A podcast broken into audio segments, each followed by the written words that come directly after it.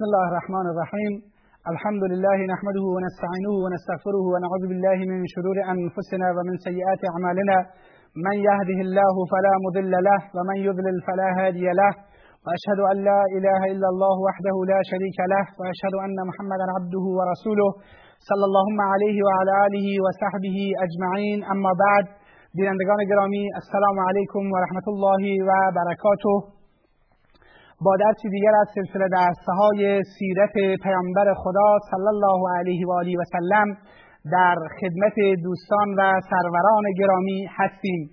در جلسات گذشته درباره اهمیت سیرت سیرت پیامبر اکرم صلی الله علیه و سلم تمدنهای موجود در زمان بعثت رسول خدا صلی الله علیه و آله و سلم و همچنین ادیان دوران بعثت رسول خدا صلی الله علیه و سلم پرداختیم و گفتیم که این مسئله به ما کمک می کند تا اینکه ما شرایط و اوضاع و احوال بعثت پیامبر خدا صلی الله علیه و آله و سلم رو بهتر بفهمیم بهتر درک بکنیم و بفهمیم که دعوت رسول خدا صلی الله علیه و سلم در چه جوی شکل گرفت و پیامبر رحمت صلی الله علیه و آله و سلم در چه جوی مبعوث گردید. آخرین بحثی که بهش پرداختیم درباره اوضاع دینی عرب بود.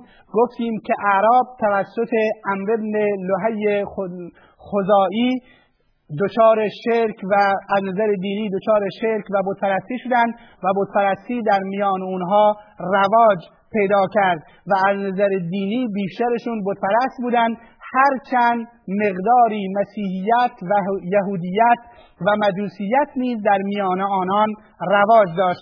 اما عربها از نظر سیاسی اوضاع سیاسی متمرکزی نیز نداشتند. و شاید همین مسئله کمک کرد که دعوت رسول خدا صلی الله علیه و آله و سلم بهتر رشد کند بهتر پیشرفت کند.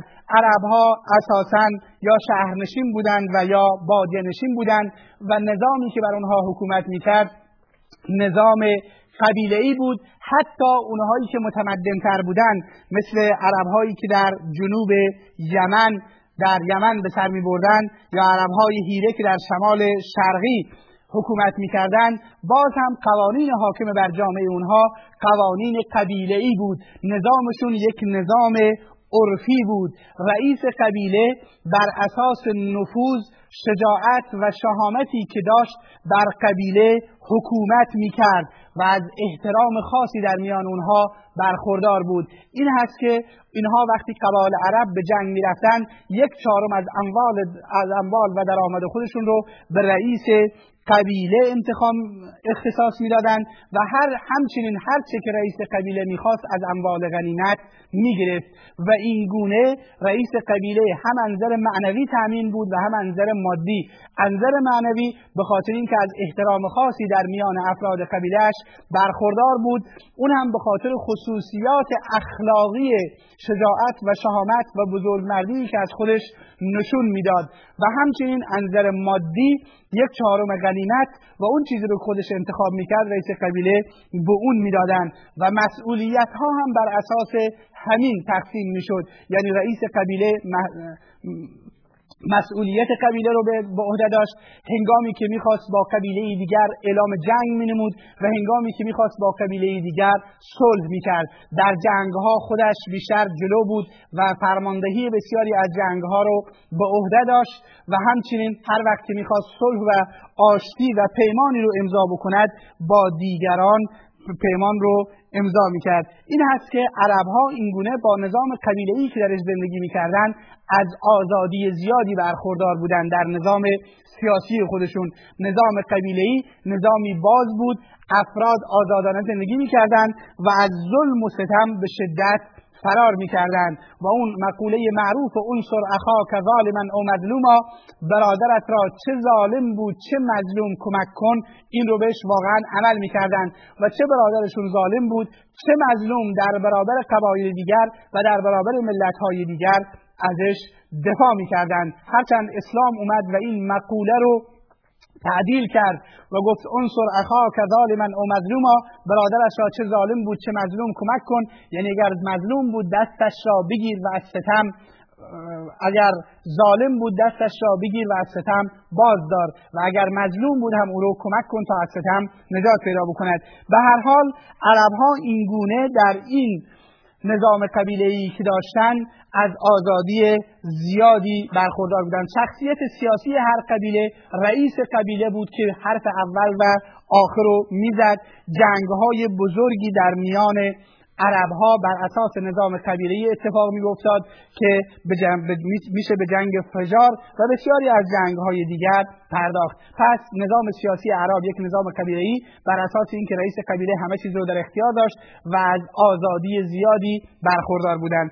از نظر اوضاع اقتصادی هم عرب ها وضعیتشون بیشتر اوضاع اقتصادیشون بر اساس شطور و گوسفند بود و کشاورزی بود. همونطوری که می‌بینیم که بر اساس اینکه بیشترین شبه جزیره عربستان رو صحرای عربستان تشکیل می‌دهد عربها بیشتر با گوسفند و شطور و اسب زندگی می‌کردند و از منطقه به منطقه دیگر کوچ می‌کردند.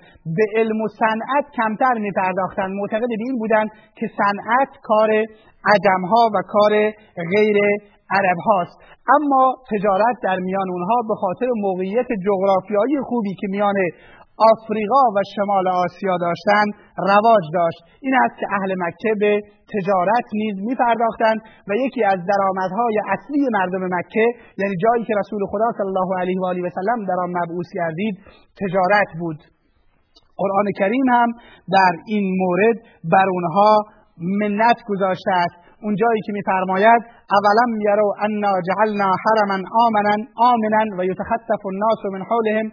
آیا ندیدند که ما حرمی آمن قرار دادیم در حالی که مردم از اطرافشون روبوده می‌شوند؟ یعنی خلاصه کلام این که اقتصاد عرب ها بر اساس دامداری میچرخید و به کار تجارت هم مشغول بودند و در مکه بازارهایی که در زمان پیامبر اکرم صلی الله علیه وسلم در ابتدای زمان پیامبر اکرم صلی الله علیه وسلم هم رواج داشت مراکز تجاریشون بودند به عنوان بازار اوقاز و مجنه و ظل مجاز بازارهای معروف بودند که علاوه بر اینکه در این بازارها به داد و ستد می پرداختند و کالاهای خودشون رو در این بازارها به فروش می رسوندن بلکه اعراب به شعر و شاعری و متبلور ساختن فساحات و بلاغتشون در این بازارها هم می پرداختند پس به هر حال اینها مشغول قریش مشغول تجارت بودند دو تا سفر داشتند اونطوری که قرآن کریم به اونها به این سفرها اشاره می کند یکی اینکه اونها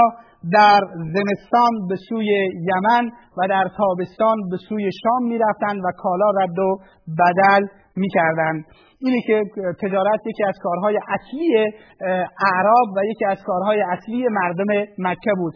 و خود مسئله این که اینها مشغول دامداری بودن مشغول کشاورزی بودن و اینی که به ویژه مشغول تجارت بودن این خودش به اونها آزادی طبع بالایی می‌داد و از نظر اقتصادی از آزادی زیادی برخوردار بودند اوضاع اجتماعی اعراب هم اوضاعی بهتر از این نبود در واقع و عرب در این حالی گفتیم از نظر دینی مشرک و بودپرست بودند از نظر اقتصادی بر اساس دامداری میچرخیدند و بخشی از کارشون رو به کشاورزی میپرداختند به علم و صنعت توجه زیادی نداشتند از نظر اوضاع اجتماعی هم یکی از مهمترین ویژگی هاشون افتخار به حسب و نسب بود. عرب ها به نسبشون افتخار می‌کردند به نسبشون رو محافظت می‌کردند به این معنی که با هر کس و هر گروهی و هر قبیله ازدواج نمی‌کردند و افتخار به نسب و اینی که فلانی از فلان نسب هست و شرافت نسب داره یکی از مهمترین افتخاراتشون بود. افتخار دیگری که از نظر اجتماعی برای خودشون عرب داشتن افتخار به اشعار بود. در دوران بعثت رسول اکرم صلی الله علیه و سلم شعر و شاعری فصاحت و بلاغت با اوج خودش رسیده بود و عربها با گفتن اشعار به یکدیگر افتخار می‌کردند. این است که چه بسا قبیله با شعری بالا می‌رفت و قبیله دیگر با شعری مزمت می‌شد و شعر و شاعری در میان اونها رواج بسیار زیادی داشت و قرآن کریم هم وقتی که اومد یکی از معجزات قرآن کریم این بود که کلامی و سخنی فسیحتر از اون چیزی که در میان اعراب یعنی شعر و شاعری بود رواج داشت آورد و این گونه اعراب رو معجزه برای اعراب اومد که مناسبت داشته باشد با همون شعر و شاعری که داشتن. باز از یکی از عناصر مهم جامعه اون روز زن در جامعه اون روز عرب بود. زن در جامعه اون روز مرد. باید گفت که زنان جایگاه خوبی نداشتن. مرد سالاری در جامعه حاکم بود. زنان رو ارث نمی‌دادند و از ارث محروم می‌کردند و فقط ارث رو در میان مردان تقسیم می‌کردند و بالاتر از این که زنان رو وقتی که دختری در خانواده متولد می‌شد اینو عید و ننگ و آر می‌دونستند از نظر اجتماعی. این از قرآن کریم میفرماید و اذا بشر احدهم بالانثى ظل وجهه مسودا و هو کظیم. وقتی که یکی از اینها به زنی بشارت داده شود به دختری بشارت داده شود که دختری برای متولد شده است ظل وجهه مسودا و هو کظیم.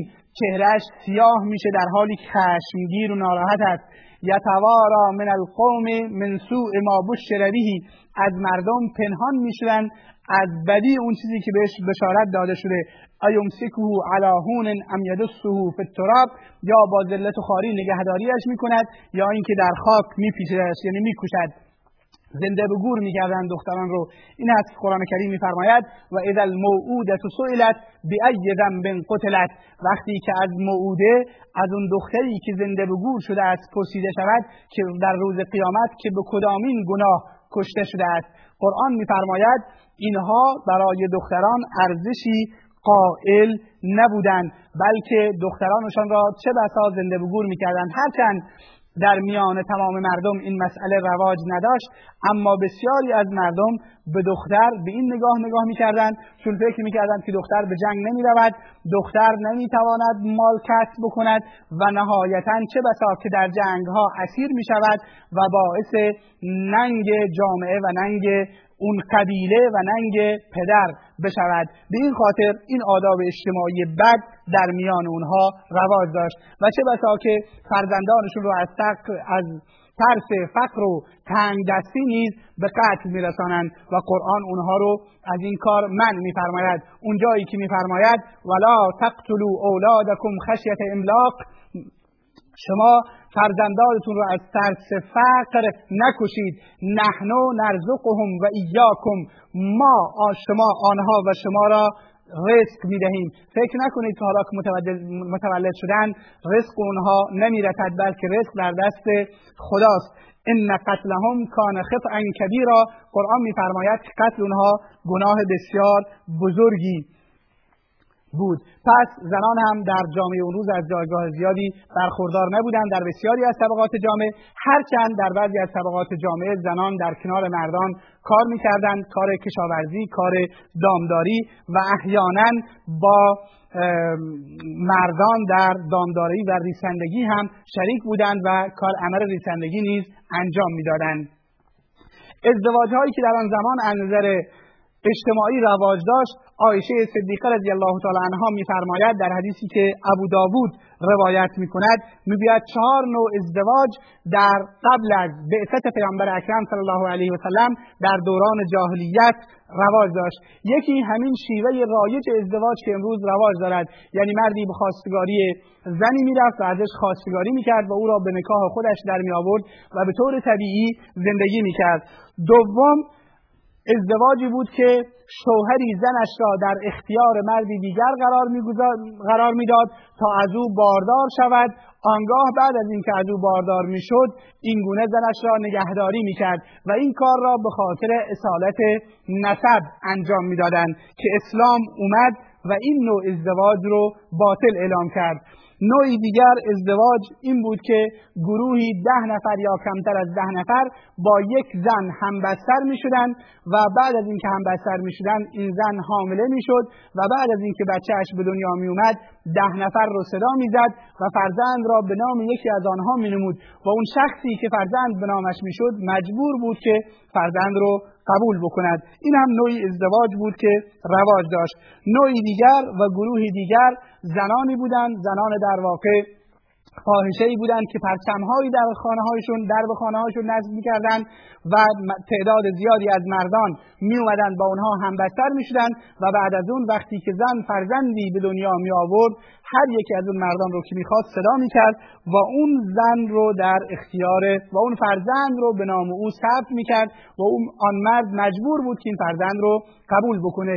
این گونه این نوع ازدواج ها و نوع دیگر از ازدواج ها که رواج داشت هم باز در روایت دیگر اومده که ازدواج موقت یا ازدواج برای مدت معین و مشخصی بود که همه این ازدواج ها رو اسلام حرام کرد و فقط یک ازدواج رو گذاشت و اون ازدواج دائم و ازدواجی است که امروز رواج دارد.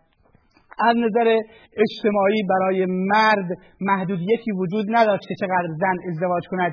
به این خاطر هر چقدر و به هر تعداد زن که می‌خواست بدون هیچ گونه محدودیتی زن ازدواج می‌کرد.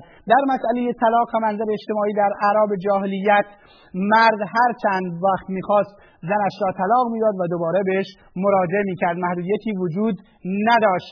یعنی مرد امروز طلاق می‌داد فردا رجوع می‌کرد و همچنین می‌توانست چندین بار زنش را طلاق دهد و مجددا بهش رجوع بکند. که اسلام اومد و باز هم برای طلاق هم محدودیت گذاشت و فرمود الطلاق مرتانی فامساکم بمعروف و تسریح به احسان. طلاق دو بار هست. بعد از اون یا به خوبی باید نگه داره یا آزادش بکنه.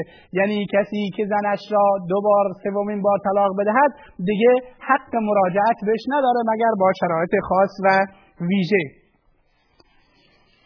این هست که نظر اجتماعی عرب ها در این وضعیت بودن. نکاح و طلاقشون هم این گونه بود.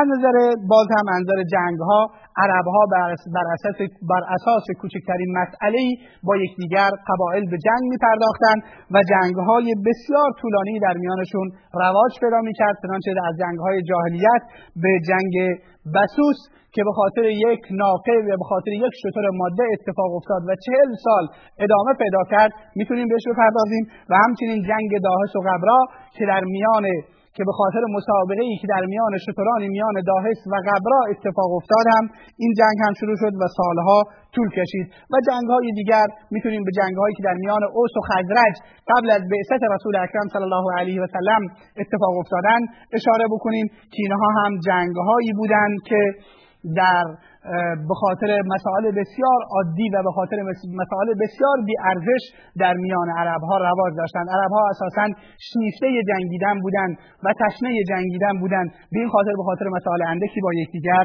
می جنگیدن از نظر خواندن و نوشتن در میان عرب زیاد رواج نداشت. بیشتر در میان یهودی ها و نصرانی ها خواندن و نوشتن رواج داشت.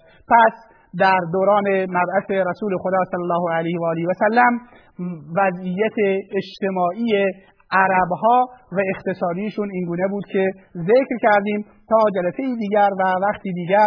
السلام علیکم و رحمت الله و برکاته.